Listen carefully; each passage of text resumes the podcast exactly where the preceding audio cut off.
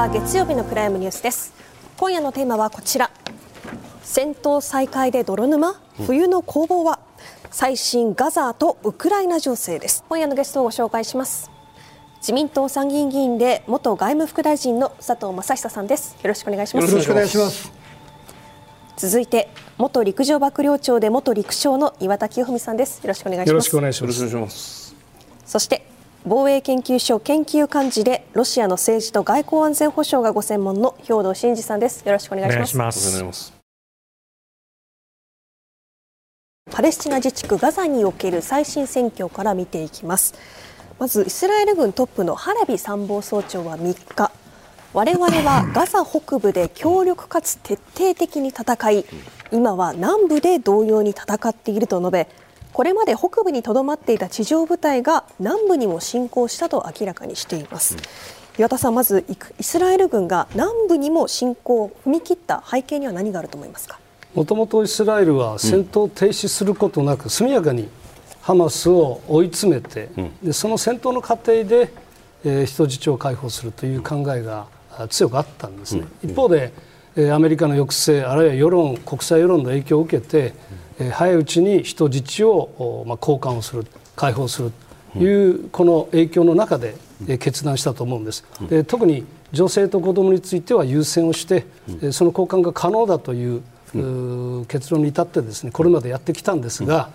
えー、ほとんど人質として囚われている女性と子どもはほとんど帰ってきたと、まあ、一部もうハマスは返さない状況になってきて、はい、まあ、これ以上えー、調整しても意味がない、うん、逆にこれ以上引き延ばされることによって、うん、ハマスが南部で体制を整えてしまう、うん、まあ、その前にもう早くやってしまった方がいい、という結論になったんだと思いますね。佐藤さん、これ人質交換交渉っていうのはもうこれでおしまいだ、あとは力による人質奪還しかもう選択肢としてはないというこういうふうに見ていいんですか？まあ、そこまでまだ決めなくても、はい。はい、これから戦闘が進んで、はい、またある程度の段階で、うん、の人質と習字の交換というステージはあるかもしれません。うんうん、なるほど。いったやっぱこう波があって、はい、テンションが高まってまた下がり、またこの繰り返すという可能性もあるありますので、ただ一旦あの第一段階は終わって、まあ、第二段階に入ったと。ただあのそう言いましたね、北部から、はい、もう気の身気のままでこう南部の方に避難をさせてでそこに対してまた攻撃を仕掛けるっていうことになると、これかなりジェノサイド的な悲惨なことが、多分誰が考えても起きますよね。でこれに対して、のイスラエルの方がこれから、のそういう今岩田が言われたのは軍事的な目標と、それと国際的な、まあ、圧力、やりすぎだと、い、くらなんでもやりすぎだよと。いう圧力、それと人質との、えー、解放とい。うこの3つの変数が、を組み合わすことによって、状況によっては、もう一度一時的な休止があって、人質の交換という、人質と習字の交換が起きる可能性はまだあると思います。そうするということはつまり南部においてイスラエル軍はひとまずは徹底的な大攻勢に出てハマスを徹底的に軍事的に追い詰めてその上で向こうから情報を勝ち取るような形向こうに情報をも向こうが情報するような形による人質交換の交渉の状況に行くまでは当面は攻め続ける。こういう理解でいいですか？あの軍事的にはそうだと思いますけども、はい、まさに今言ったあの人質の、はい、と囚人の交換とか、うん、国際的な圧力ってまず政治の世界がかなり占めるので、うん、政治と軍事のバランスの中でどういうふうにえー、会を決めるかということだと思いますけれども、うん、まずは反反ユニスの方に、はいはい、あのハマスの軍軍あるいは政治の幹部がいるんだろうということだと、うん、反ユニスをまず包囲するという、あの一定程度の成果が出ないと、政治的な決断というのも難しいのかなという感じはします。岩さん、これ地図、これ用意してあるんですけど、今言ったそのあの佐藤さんの言われた反ユニス、ここにあるんですけれども、まあ、報道によりますと、このデイル・アラバラハなる都市と反ユニスを結ぶこの幹線道路、これを何箇所かのところでイスラエル軍が寸断したというこういう話もあるんですけれども、そうなると、じゃあ、イスラエル軍は南部に向けた攻め方、どちらの方からどのように攻め込んでいって、どのようにこうなんていうか、包囲感を狭めるという例の話ですよ。どういう攻め方をするというふうにご覧になってますか？あの地下、はい、トンネルですね、はいはい、この主体がこのハンユニスの東側にこう集中しているということなので、はい、ここが焦点だと思うんですよね。うん。うん、で北部の攻撃の時も、はい、ここにありますようにこの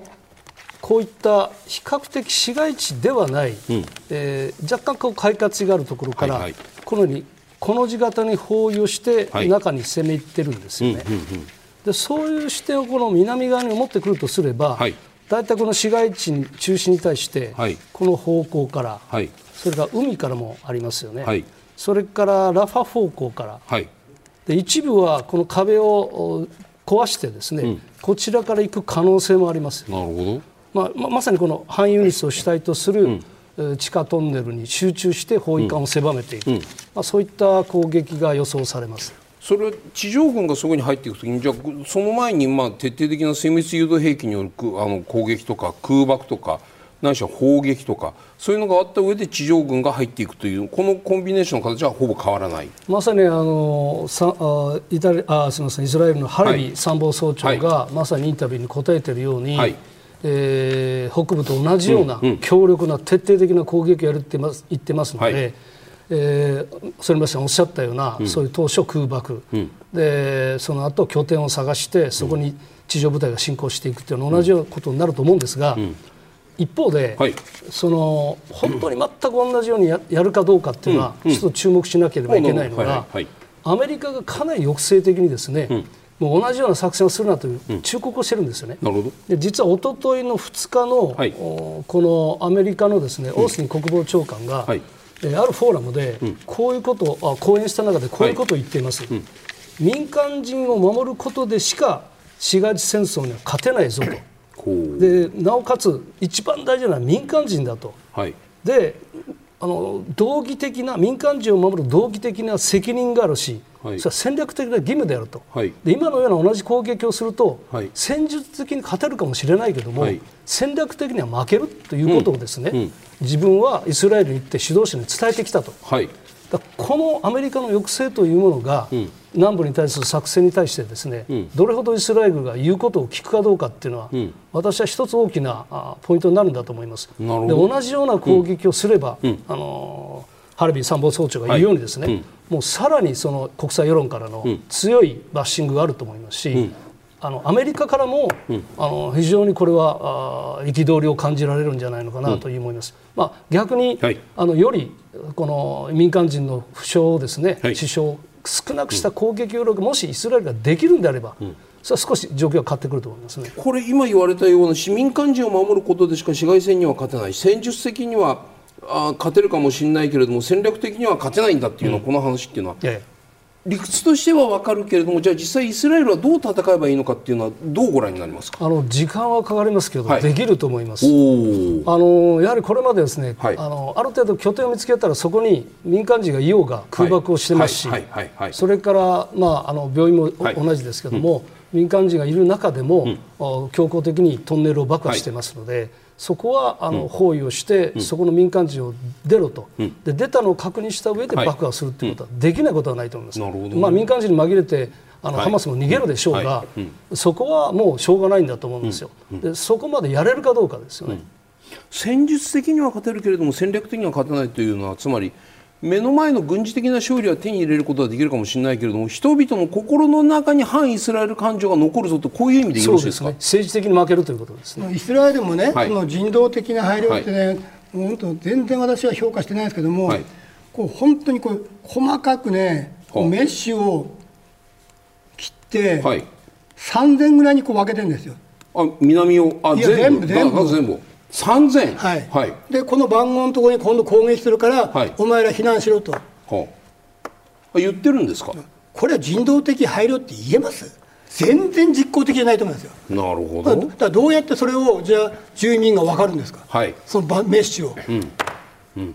そんなみんなね通信インフラも十分ないところで。でも一応そういうことで、うん、のビラを巻いて、はい、ラファの方に逃げなさいと、うん一応エクスキューズをして、うん、こうメッシュをこう言ってこの番号でこれから攻撃するからということで逃げろと言いながら、うん、あの攻撃をするということを言ってますけども、本当に実際が相当になるのかどうかなかなか現実はそんな簡単ではないし、現場の方が別にこうメッシュがあるわけじゃありませんからね、道路に書いてあるわけじゃないですからね。ドンパチが始まったら、はい、直接近戦闘ですから、うん。うん、それはそんな簡単じゃないし、うん、そんなにねだけかといってアメリカも他の国も、じゃ真剣にやめろっていうのは口では言っても、本気じゃないですから、非常に私は今回悲惨な映像がこれから特に1週間2週間は、イスラエルは多分あのやめないでしょうから、うん、これ悲惨なことが起きるんだろうと非常に暗くなってるんですよ。兵頭さん、はい、ロシアはこの状況戦闘再開南部へのイスラエルの猛攻この事態に対してどういうこうメッセージを出すんですか？あのまあ、10月にこの戦闘が始まって、はい、まあ、プーチン大統領意気揚々とした感じがするわけですよ。というのは一つはこのウクライナ戦争に対する国際社会の関心の低下、これ始まってます、であわよくばアメリカなどによるこのウクライナへの支援がね、あの縮小してもらいたいというところがまずあると、で今度はその、まあ、ロシアにとっての,、あのまあ、要因でありますけれども、まあ、プーチン大統領はまもなく、その出馬表明をしてですね、これから大統領選挙キャンペーンに入ろうとするんですが、もうすでにこの中東情勢をうまく利用しながらですね、まあ、この状況はアメリカの中東政策が失敗しているんだと、うん、そしてアメリカというのはこの二重基準ダブルスタンダードなんだと、うん、つまり、まあ、ロシアに対しては厳しく批判するんだけども、うん、まあ、こうした民間人に対してこれだけの犠牲を伴う攻撃をやっているイスラエルに対しては、こういうふうに支持しているじゃないかという、こういうあのレトリックをですね、まあ、始めていて、はい、でこれをその国内の大統領選挙キャンペーンでさらに強めていくという意味において、はい、まあ、追い風が吹いているというふうに思っている節があるんですね。でただ、あのまあ、ロシア国内も一部イスラム系の共和国なんかがあったりなんかするので、あんまりこれが先鋭化しちゃうとですね、ロシア国内にも飛び火していく危険があるということと、それからやっぱりまあ中東全体が不安定化していくとですね、まあ後で出てくると思うんですが、今ロシアとイランの関係というのは非常に密接な関係になってきてですね、そうするとロシアとしてもですね、まあこの問題にあの直接巻き込まれていく危険があるので、まあそのあたりはですね、まあリスクもあの抱えていると、ただ今のところはですね、あのまあ限定的な形であのさらにこのあの戦闘が続いていくということであれば、はい、まあ、ロシアからすると、まあ、状況としては、うん、あまあ、有利な展開になっているというふうにプーチン大統領は認識認識しているんじゃないかと思います。アメリカを批判するのは分かります、イスラエルに対して停戦しろとか民、民間人の犠牲者を増やすのと、イスラエル批判はロシアはしないんですいやあの、それもしているんですけども、ただ、あんまり聞こえてこない、ええはい、あのどちらかというと、はい、そのイスラエルを支持しているアメリカに向かっているわけですね。でイスラエルとロシアも一定の関係がありますから、決定的な関係悪化というのは望んでないところがありますので、うん、あのまあ、それはアメリカに向けて発信をしているということですね。そこは要するに、まあ、政治的な意味も含めて批判の対象を絞っているというそういうことなんですね、はい、明らかに外交戦略上のツールとして使っているように聞こえます。そういう理解でよろしいですか？あの外交戦略上のツールとしても、まあ、使っているということですね。ここからはイスラエルとレバノンのイスラム組織ヒズボラとの戦闘について見ていきます。ヒズボラはイスラエルとハマスの戦闘が再開された1日と翌日2日レバノンとイスラエルの国境付近にいたイスラエル軍を攻撃しました。一方イスラエル側は1日にレバノン南部を攻撃し3人が死亡。2日にはシリアの首都ダマスカス近郊のヒズボラの拠点をミサイルで空爆しシリア人2人イラン革命防衛隊2人が死亡したということです、まず佐藤さんこのヒズボラがイスラエルとの戦いを再開した理由には何があるでしょうか？うん、最低限のハマスの連帯でしょうね。なるほど。最低限。最低限、うん、そんなにねの積極的にヒズボラはもう、うん、の連帯しようとは思ってないでしょうけども、うん、一応、えー、戦闘の一時休止が終わったので、でまたドンパチが始まったということで、まあ、最低限のちょっとのハラスメントをやったと。でそれに対してイスラエルは、うん、当然反撃をしますし、はい、そのヒデボラの後ろにいる、のイランの革命防衛隊というのもやったと、はい、ただね、イスラエルの、まあ、軍、IDF は、逆にあのこういうあの機会を利用して、ヒズボラとか、うん、あのイランの革命防衛隊の拠点というものを叩こうとしてますから。ほう。あのまたこれもなんか過剰防衛の世界ですか？いやそう過剰防衛までいかなくても、はい、ああいう国なので、うん、まあ、こういうやられたらやっぱ倍返しというのをや,、やって、ねうん、この機会で少しでもヒズボラの,、の軍事力を叩こうと。あるいはその後ろにいるイランの拠点を叩こうというのはもう常套手段で。で私がゴラン港にいた時も、のヒズボラとイスラエルとの,、まあ、の砲撃戦、はい、あるいは空爆、はい、あるいは実は艦砲射撃もあって。うんの洋上からヒドボラ地域あるいはのベイルート空港の方に艦砲射撃ってなかなか日本だと見たことないと思いますけども、そういうことが実際起きた、まあ、こういう状況を利用して徹底的にあの相手を叩こうというのがこれイスラエルのまあ上等手段なので今回もまあえー、ガザの方に目は行ってますけども、はい、これを利用しながら、うん、あのヨルダン西岸地区、うん、あるいはヒズボラに対して損害を与えるという作戦を、イスラエル軍はやると思います。岩田さん、このヒズボラがイスラエルへの攻撃を再開、イスラエルからも反撃があったということが、本物、しんしんしんなんか本本物というかこの本番の戦争となっているそのハマスとイスラエルの戦いとの関係性イスラエルは二正面作戦を強いられて苦戦に陥るようなそんな可能性もありますか？本格的な戦闘にはならないと思いますね、はい、今、佐藤先生がおっしゃった通りで、うん、あのどの国も本格的にやりたくないんですよ。あのヒズボラにしても、はい、シリアにしてもそれからフーシ派も含めてですね、はいうん。あのまさにアラブの連帯感を示しているんですね、うん。うん、あの実はおとといですか、フーシ派の軍の報道官の、うん、サラヤ准将はですね、はいあのミサイルを、うん、昨日ですか？3日ですか、はい、ミサイル撃ったんですけどこれはパレスチナ人との連帯のために撃ったと言ってるんですよ。まさにそこが主だと思います、うんうん、一方でイスラエルとしては、その連帯をに対して釘を刺すと、はい、これ以上やるなよと、うん、やったらやり返すぞということだと思いますし、うん、で一番実はイスラエルが怖いのは、はい、ヒズボラからのダマスカス等に対するロケット攻撃なんですね。はい、15万から20万発を撃たれると。ハマスとは桁が違いますね。違います、はい、で同時に3000から4000発撃てると言ってる、はい、でその中には、あのかなりの数の精密誘導兵器があるんですね。でこれ撃たれるともう完全にアイアンドームがあっても、うん、まあ、一般的にアイアンドームは2000発ぐらいしかあのカバーできないと同時には。完全に飽和攻撃になるので、うん、一番困るのはイスラエルなんですよ、うん、だからやってほしくないんだけど、やったらやり返すぞということに抑止をすることによって、はい抑制をしているという、うん、そういう状況だと思います。まあ、一方でですね、はい、かなりレバノンあすみませんヒズボラも南部国境でかなり攻撃を仕掛けてきますので、うん、まあ、これがドーンといっちゃわないかという心配があるんですよね、うん、どこかでお互いが抑制しておかないとですね。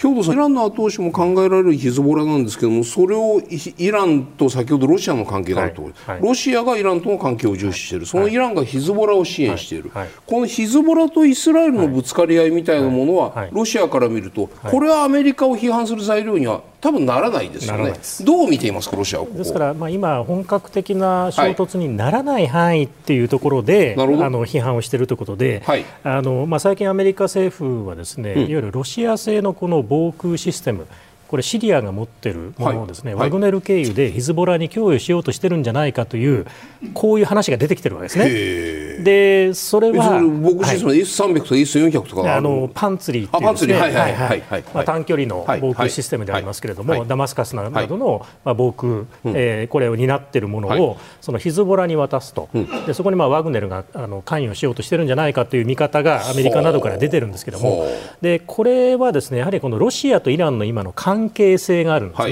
はいはい、でこのウクライナ戦争で、まあ、あのロシアはですねイランからまずは無人機ですね、はい、これを大量に、うん、あの入手することができたと、でさらに、まあ、あの短距離ミサイルの供与もあるんじゃないかという見方が、あのあります、うん、で今度逆にですね、あのイランは、まあ、最近このイランの政府高官が明らかにしたのは、ロシアから戦闘機を購入するという交渉がまとまったという話をしているわけですね。でこうしたお互いのこの、まあ、軍事協力っていうのがこう進化している中で、はい。はいあのこのロシア製の防空システムをこのヒズボラに渡すっていう話になっているんではないかと、うん。うん、ですからあの、まあ、政治的にはパレスチナ寄りの姿勢をこう反米で示すというのとはまたちょっと別に、このイランとの軍事的な関係性の強化から、まあ、結果的にこのヒズボラに、まあ、ロシアもこの軍事的なこの後押しをするような状況に追い込まれているっていうですね、だからこれはまあロシアからするとあんまりやりすぎると本当にこれ巻き込まれている危険があるんですが、まあ今のこのウクライナ戦争の継戦能力を維持するためには、イランからの軍事支援ってこれ必要ですから、まあロシアからするとそこはまあやらざるを得ないということですね。ね、そういう今状況っていうのは、あのアラブの名手のサウジにとってはマイナスなんですなるほど、はい、なので今回、うん、あの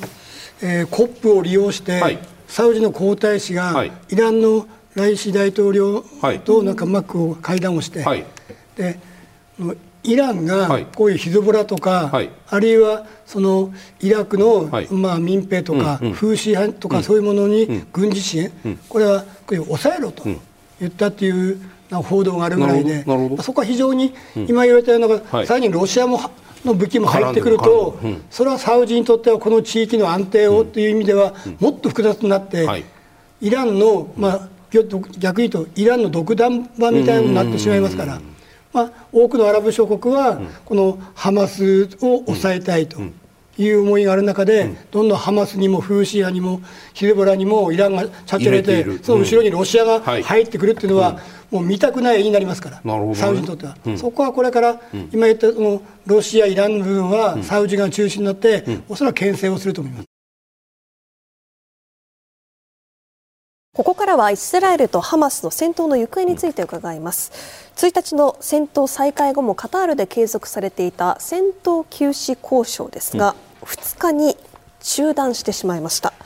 イスラエル首相府はカタールに派遣していた情報機関の交渉チームに帰国を指示したと発表しています。はいこの交渉事実上の決裂といった状況なんですけれども佐藤さん、再びこの交渉が始まる可能性そのためには何が必要なのかいかがでしょうか、うん、これやっぱ国際圧力と、うん、あの戦闘の進展の、反ユニスに対する攻撃が一定程度成果を収めないことにはなかなか条件にはまあ、マッチングしないような気がします。成果を収めるってつまり大量の民間人の犠牲が出ることが前提ですよね。民間人の犠牲なくしゃ反ユニスの制圧とか占領はないですもんね。だからもう逃げ場所ないじゃないですか。そもそも。ありません。あんな狭いところに百数十万ですよ、うん、で逃げ場所ないですよ今とりあえず南のラファとか、はい、海側の方に安全地帯から逃げろってあって、何にも生活インフラも何もないところに生活できませんから、うん。ある程度犠牲が出たということも織り込み済みの上で、一定程度反輸日での,、の成果、これを得ないと、途中でこの戦闘に地域休止やっても、そういったイスラエルにとっては何のメリットもないわけですね。今後の見通しについてなんですけれどもね、ハリス副大統領とエジプトのシシあの大統領、これと会談しています、まあ、その席でハリス副大統領はガザやヨルダン川西岸からの、まあ、要するに今のパレスチナが統治しているとされる部分です、ヨルダン川西岸からのパレスチナ人の強制移住、ガザの包囲境界の変更はいかなる場合でも許容しないと、ハリス副大統領は言っている、パレスチナ人の強制移住は認めない。ガザのその包囲境界、ガザの形は変えないんだというふうには言って、まあ、いるんだけれども、でも先日、そのイスラエルの諜報省から漏れたその流出したというその戦闘終了後のガザ統治のプランでいうと ABC とある中でこのシーアンシナイ半島にパレスチナ人を強制移住させるという案も検討されているという話がありました。そういう紙も出てくる中でのハリス副大統領のこの発言っていうのは可能性があるからこういうことを言い出しているのかそれともそうじゃなくて今この程度しか言いようがないのかイスラエルに対して言えるのはこのぐらいが限界なのかどんなふうにこのハリス副大統領の発言ご覧になりますか？後者の方が強いと思います。なるほど、はい、言いようがないんだはい、はい、でエジプト自身も、はい、のガザからパレスチナ人をシナイ半島を受け入れるの大反対ですから、うん、そんな負担はもう負いたくないと。いうのでそこはお互い一致してて、うん、特に今アメリカの立ち位置も最初はイス,、のイスラエル別体だったのが、やっぱり民間人の被害が大きいということを受けて、徐々にこう、まあ、人道という部分に、の若干舵を切ってますよね。でさらに今1月からもう大統領選の予備選挙が始まっちゃうんですよ。はい。はい、そうなった時に今、あのバイデン政権の対イスラエル政策、特に、えー、民主党支持層の中では、まさにの非白人の方は批判的だし、はいで若者も批判的ということを考えて、うん、若干軌道修正をして、うん、非常に当たり障りのない、うん、一番あの、えー、両方にイスラエルの審判にも、はい、そのパレスチナ審判にも両方にいい顔ができるような、表現というのは多分こここういう表現が関の山、限度と、もうこれから1月以降はアメリカにはもうあまり期待できませんから。これ後のウクライナもそうですけども、本当悲惨な議会は予算はなかなか通らないし、国内世論は分断してるし、もう選挙が始まるとそっちも,、もう国内一色になりますから、そういう中で、このイスラエルも、ウクライナも、あるいは中国も北朝鮮も、4正面対応って非常に難しくなりますから、せいぜいあのハリス副大統領はこのぐらいしか多分言えないと。まあ、現状だと思います。そうした中ロイター通信なんですけれどもガザの、まあ、戦争終了後の見見通し話なんですけどもイスラエルがハマスとの戦闘終了後ガザからの攻撃をこの地域ガザからの内部からの攻撃を防ぐために境界のパレスチナ側に干渉地帯の設置を計画していると。数百メートルのそのあの非武装地帯とかその後のそのあの干渉地域みたいなものを設けてそれでイスラエル本国に対する攻撃を防ごうというプランが出ているというふうにこれロイターが打ってるんですけれどもでもこの間のその10月7日の総攻撃もロケット弾とかだったですよね。そのいや100メートルや200メートル300メートルぐらいの干渉地帯を設けたことでイスラエル本国の安全というのは保障できるものなのか。この干渉地帯の持つ意味って何か軍事的に有効なものですか？あのおっしゃる通り飛び道具には意味がないですよね、はい。はい、だからその地上侵攻という、うん、まあ、一部の壁を破ってきましたよね、はい、ハマスが10月7日、あれやっぱりイスラエルにとってはもう第二のホロコーストというぐらいの、うんすべてのその失敗政治的なさあの失敗も含め軍事的な大失敗ですよね、はい、これを二度とやらないという意味で、うん、地上からの、うん、まあ、ハマスの戦闘員、うん、まあ、そういったものが二度と来ないようにより強くしようという意図があるんだと思います、うんうんうん、そうするとやはりその飛び道具まあ、ミサイル、ロケットというものは、まあ、それはアイアンドームででどこできるところまで防ごうということなのでやっぱり地上兵士が越境して壁を破って入ってきて100人、200人の人間を拉致したというこれがイスラエルにとっては最大の衝撃でありこれは二度とやらせないぞってこれの決意がこの干渉地帯の背景にある。こういう理解でままずそれでしょうね。それともう一つは、飛び道具をもう二度と撃たせないことも考えるはずですよ、ね、なるほど。そうすると、あのガザの今後の統治機構、まあ、出口戦略はないんですけども、うんまあ、二度とそういったハマスの戦闘員が改めてそういったトンネルを作って、そこに兵器を貯めると、そういったことが絶対できるようなシステムをですね、絶対構築するはずなんですね。それがまた出口戦略との関係で、あのパレスチナ人の理解を得られるかどうか、はい、まあ、そういったことは今後の大きな課題になると思いますね。佐藤さん、そんなことできるんですか？完全になんていうの軍事的な脅威にならないガザを作ることなんてできるんですか？いかにそう非武装かっていう部分が、一番のポイントで、うん、このえその干渉地帯も戦闘終結後でしょ、そうです。戦闘終結後の時に今岩田閣下言われたように、うんうん、かなりの,、あのイスラエルのやっぱ力、治安部隊、軍が入って、まず抑えながら、多分非武装化のための手続きがずっとかこの干渉地帯を作ると同時に、長い、この非武装化の戦いがまた多分始まるんですよ。だすごい長期戦っていうのは、多分そういうところで、その非武装化本当にえー、ハマスの拠点も、そのロケットを作るインフラも全部、もう無力化するというようなところ結構時間かかると思うそんなことできるんですか？そこをやろうとするんですよ。いろんなところからいろんなものが流入してくるわけじゃないですか。一般そこにある一回そこにあるトンネルを全部埋めても基地を全部潰してもそこにそれこそさっき岩田さんが言われたその戦術的には勝てるかもしれないけど戦略的には勝てないというその部分が恨みが残ったらそこに必ず志あるところにはよよそから支援とか物が入ってくるんじゃないですか？だから今までイスラエルはずっと芝刈りをずっとやってきたって言われてるじゃないですか、ほうほうほうほうほう。伸びたら刈る。伸びたら刈ると。だからあの意思と能力があると、はい。はい、今回その能力をまず一旦潰そうと、はい、意思はこれ潰すことできませんから、はい、それは今回大きな大きな、大きな芝刈りなんですよ、はい。でまたしばらくしたら出てきた時にまた叩くと、うん、でもそれを少しでも、うん、そのえー、期間を長くする、うん、能力を抑えるということが多分今回のもので、絶対あの能力は潰せても、意思は潰せないとイスラエルも分かってますから。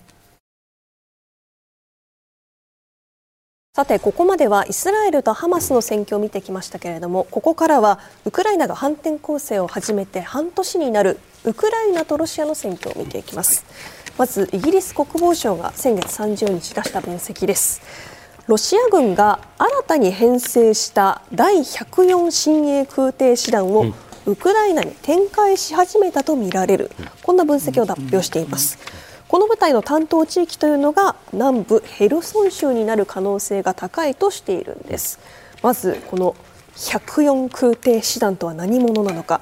兵藤さん、どういった部隊でしょうか、はい、あのまずちょっと戦況全体の状況を確認しておきたいんですけども、はい。はい、まずこのザポリージャの本丸のところの反転攻勢は、うんうんうんまあ、6月からウクライナ側が反転攻勢始,、まし始めましたけれども、まあ、膠着状態に陥っていてですね、えー、大きな変化がないと、で他方で東部のアウディウカあたりはですね、ロシア側が今、猛攻撃を行っていると、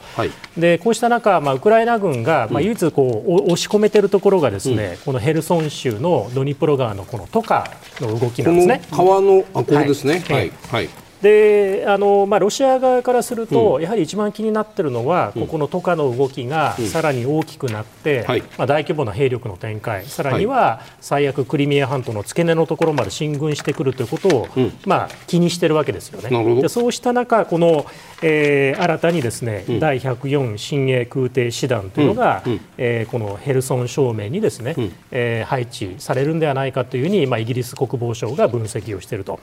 でこれはあの、まあ空挺部隊なんですけれども、はい、あのまあ、ロシア軍の場合は、まあ、陸海空とは別に独立兵科として存在していて、はい、まあ、開戦直後はかなりあの被害を受けてですね、うん、あのまあ、損耗していましたが、はい、いわゆるまあロシア軍の中でも精鋭部隊と言われているものであると、うん。うん、でこの第104新鋭空挺師団なんですけども、はいはい、まあ、以前はこれ旅団のあの、えー、状況だったんですね。はい、でこれをその師団に、まあ、大きくした上で、はい、あのこのヘルソン州にあの展開させるっていう、はい、でさらにあの空挺部隊のですね司令官のテプリンスキーという人もですね、まあ、こちらの司令官として、まあ、秋に、うん、あの任命をされたんではないかという見方がありますから、うん、まあ、ロシア側からするとかなりこのトカの動きを気にして、まあ、ここに厚くその兵力を、まあ、あの投入しようという動きなんだろうと思います。でただ、まあ、あのイギリス国防省の見立てによると、はい、この新たに新設された空挺師団というのは、うん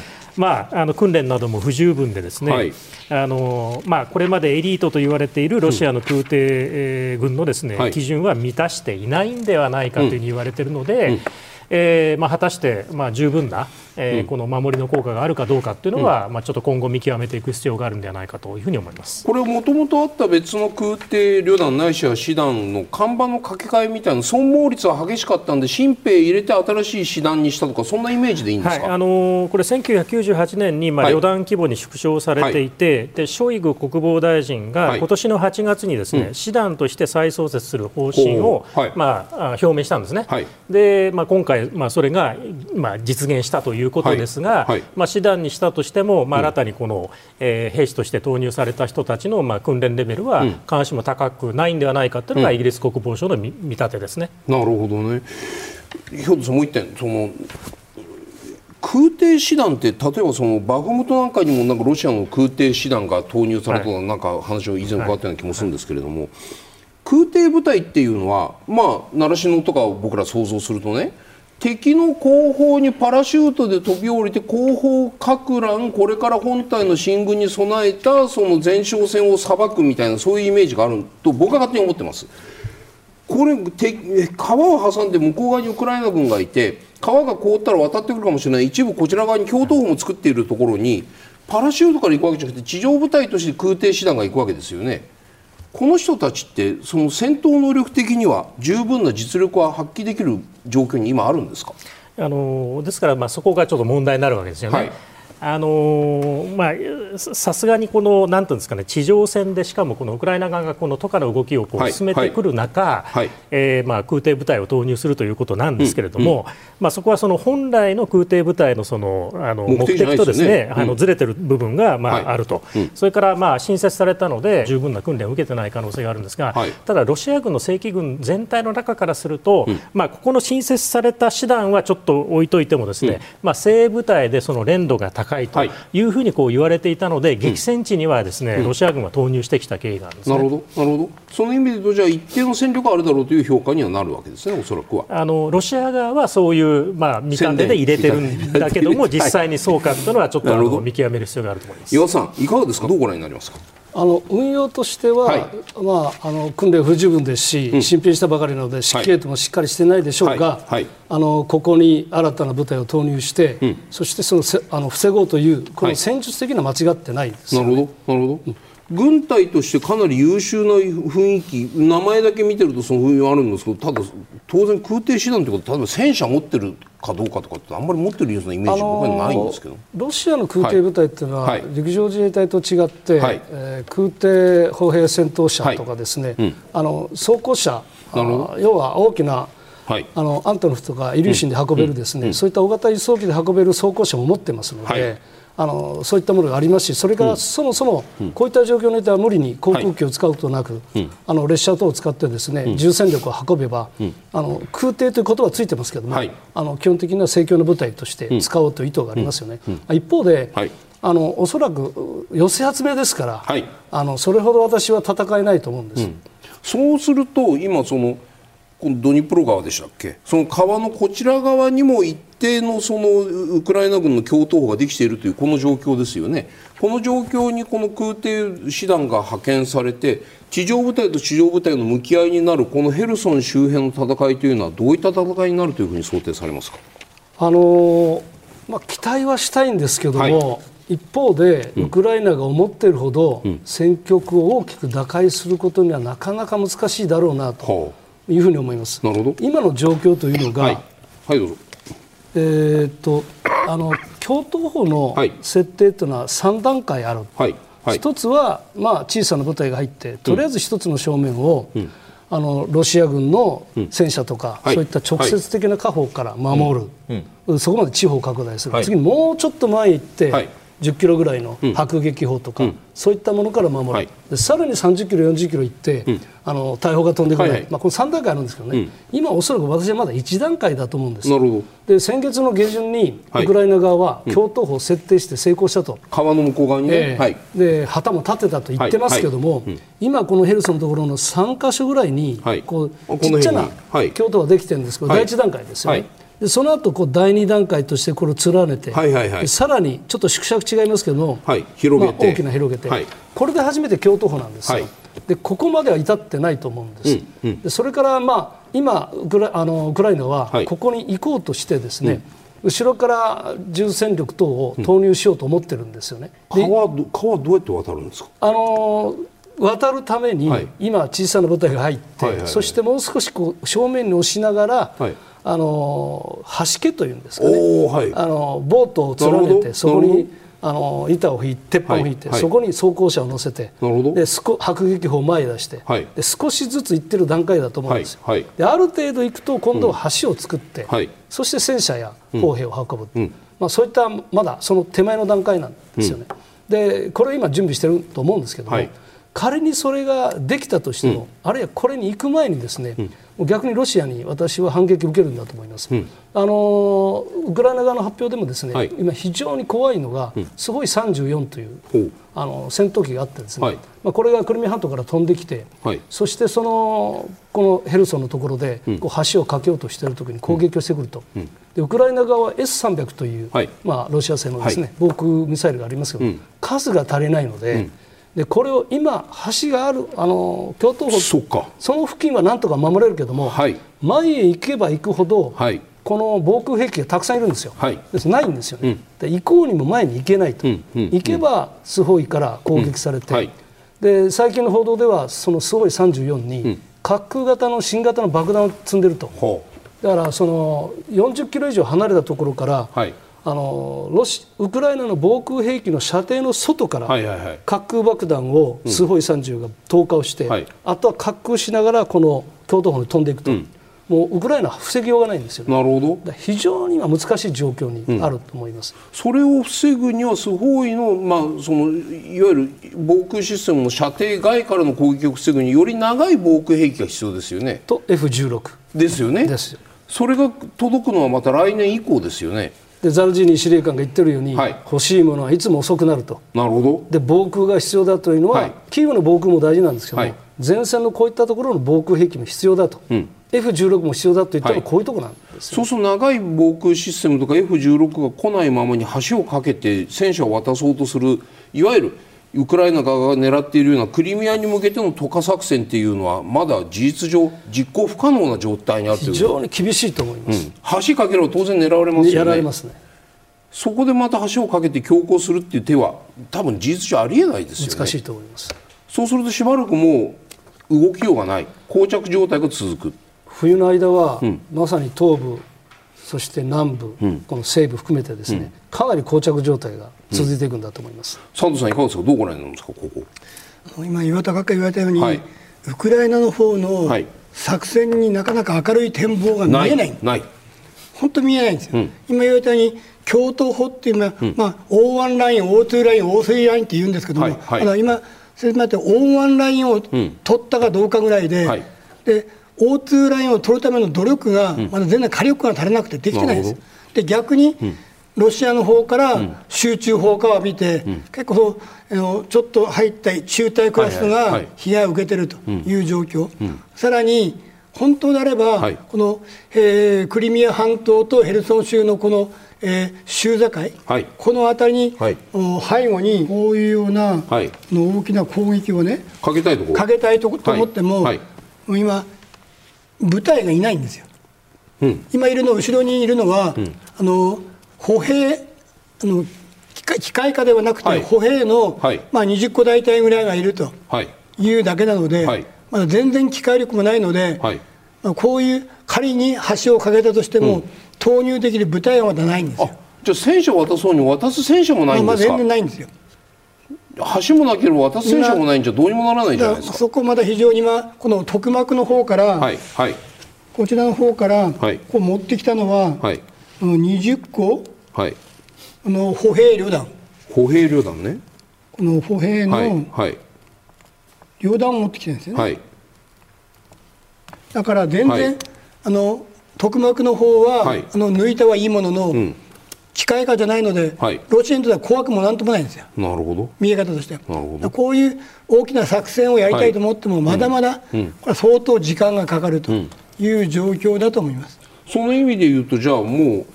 とと今その104空親衛空挺師団を配備したとは、はい、あの展開展開したとは言うけれどもそこまでやらなくてもそのウクライナこの地域におけるウクライナのその脅威度そんな恐るるに足らずの状況でもないんですか？いかがですか？現状としてはそうでしょうね、はあ、ただ将来的に、はい、ここの守りを固める、はい、できればその O1 ラインのいる中隊クラスの、はい。ウクライナを排除できたら一番いいわけですから。うん。うん、でこの空挺手段を使って反撃というものをやりながら、はい、そのまたあの、うん、えー、大湾ラインの部分を取り返すという動きもやる可能性はあると思います。なるほど。岩さんねこれ全体のこの南部東部地南部西部あの西部地域のこの戦況を見るともともとこの辺から入ってトクマクを突破してメリトポリとかアゾフ海に抜けてとかこちら側のそのマリウポリの方に向けてとかないしヘルソンで川を渡るにしてもとにかくアゾフ海に行ってこのこの海岸が海アゾフ海沿いのところを制圧しようというような話が当初あったように僕は記憶してるんですけれどもどうにも進んでないですよね。トクマクもまだ落とせていない。ヘルソンを川を渡ったといってももうちょこっと持ってるだけだというこの全体とした全体としてのこのアゾフ海や黒海海に向かって南下しようとしていたウクライナ軍の戦侵攻反攻の遅れ？遅々として進まない最大の要因は何なんですか？あの先月ですか、はい、そのイギリスのエコノミストのインタビューにザルジニー司令官が答えてますけども、はいまあ、いくつかあるんですけども、まあ、一つはロシアが進化しているっていうことです、進化？その進化のいくつかはっていうのは、はい、あの今回のウクライナがこれまで、はい、その反転攻勢の途中までですね、はい、できたのは、うん、砲兵やミサイルやロケットの力であって、それがあのロシアの大砲戦含めて、うん、陣地含めてやっつけてきたと。でこれはまさに精密誘導兵器という GPS 誘導ですよね、で最近、その GPS 誘導を狂わすロシアの電子戦能力が上がってきて、まさにそのえー、ミサイルが当たらなくなってきたという部分が出てきてそれでやられてるということと、ロシアが、まあ、あのイランの支援を受けてですね、はい、シャヘド等ですね、はい、あの自爆型ドローンをかなり持ってきて、はい、ドローン対ドローンの中で、当初はウクライナが優れてたんですけども、もう最近は互角の戦いになってきて、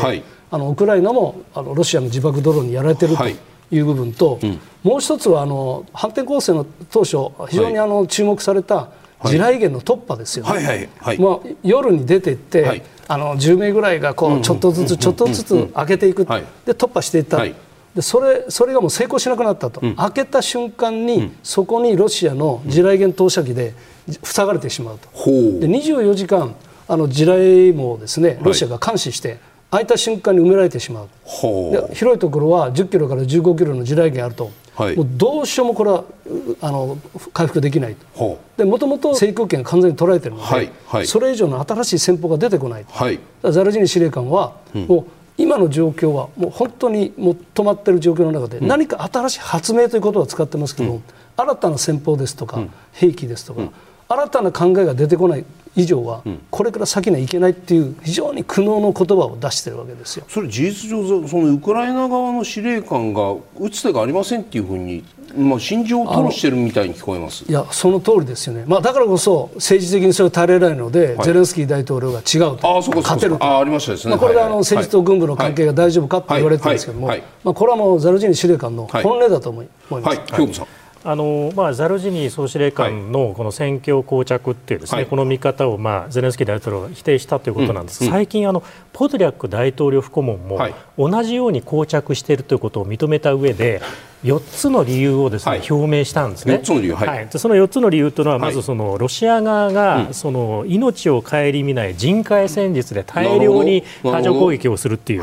で2つ目がもうすでに出ましたが、ロシア側の防御陣地の、まあ、航空優勢、これが確立しているっていう。でその次にですね欧米からのこの軍事支援の話なんですが、はい、一つは遅いということと、はい、でもう一つはですねこんな兵器があの支援されるんじゃないかという情報が、うん、その前広にこう広がることによって、ロシア側がそれに対して対応策を練ってきたということ。メディアが悪いってことになっちゃうじゃないですか、えー、まあ、そうそういうことなんですけどね、ここが入ってくるってなると、ロシア側がそれ対応策をこう講じてしまったということも言っていて。はいあのどうもこれあの政治の側も、はい、あの膠着しているということを認めた上で、はい、でポドリャク顧問はですねこうした4つの要因で、うん、反転攻勢が膠着状態に陥ることは運命づけられていたということまで言っちゃってるわけですね。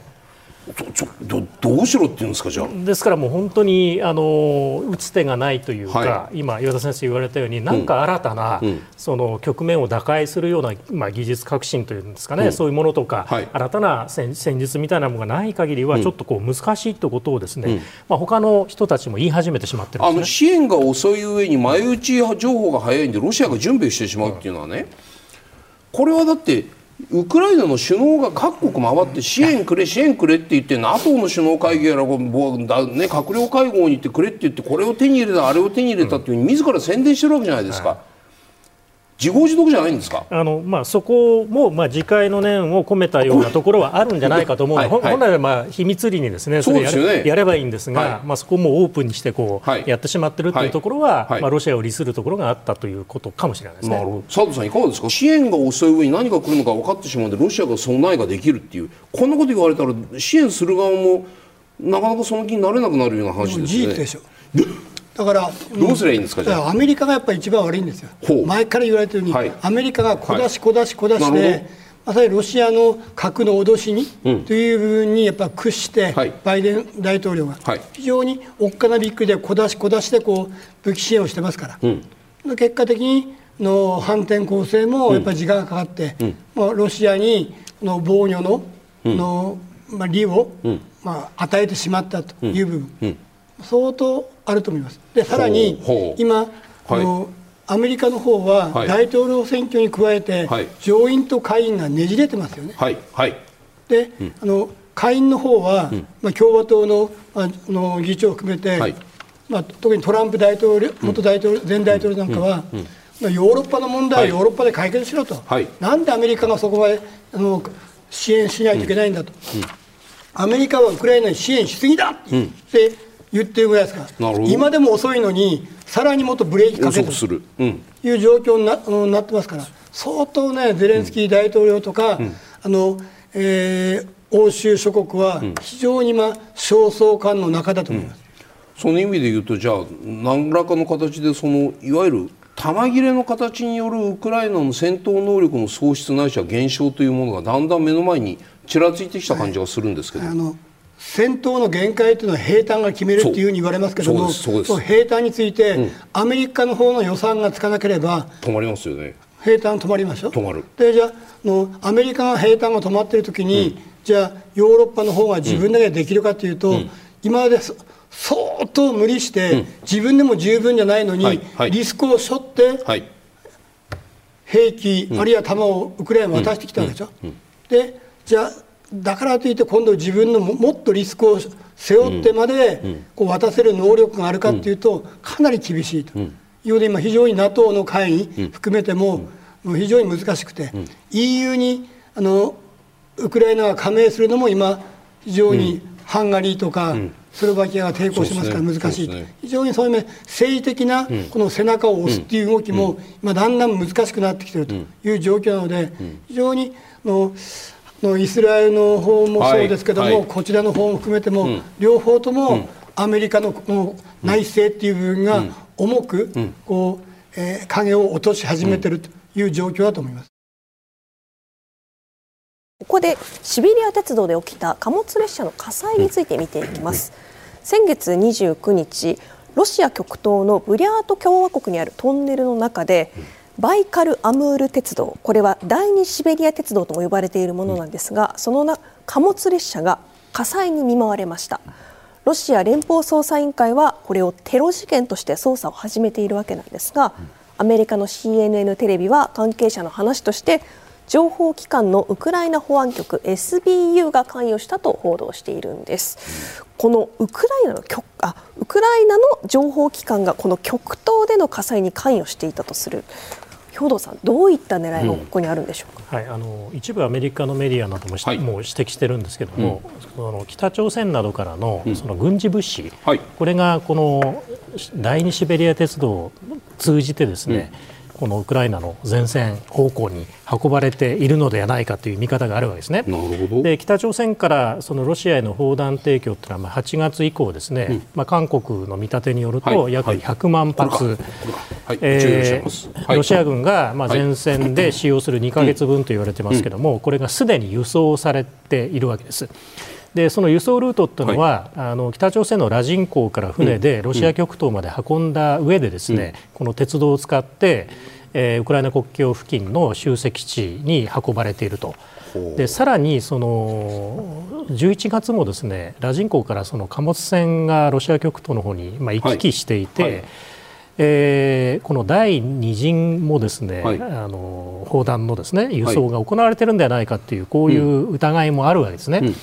でまあ、これは北朝鮮の砲弾のみならず、はい、そのまあ、中国などからもですね、うん、この列車を使って、はい、そのモスクワにいろんなものを運ぶ、うん、で中国の場合は、まあ、あの完成した兵器は供与してないということでありますが、はい、まあ、準軍事物資のような、まあ、いろんな部品であるとか、はい、えー、まあ、商業用のドローンですか、はい、えー、これあのロシアの財務大臣はあのロシアがあの輸入しているその商用ドローンのですね、はい、最大のあのその輸入国は中国であるっていうのも断言しちゃってるわけですね。はいうん、でいろんな形で、まあ、この鉄道輸送を使って、うん。うん。そのまあ、軍事物資あるいはそれに準じるものが運ばれているということからすると、はい、まあ、もしこれウクライナがやったらということでありますけれども、うん、まあ、ここを破壊するということは、うん、まあ、一定の効果があるし、また、まあ、ロシアに対する牽制効果、うん、これも大きいんではないかと。